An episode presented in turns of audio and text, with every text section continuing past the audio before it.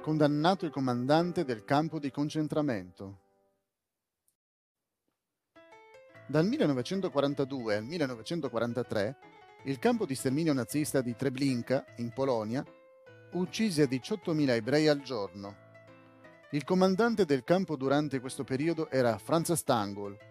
Dopo la guerra fuggì in Brasile, dove visse fino al suo arresto e la sua estradizione in Germania nel 1967.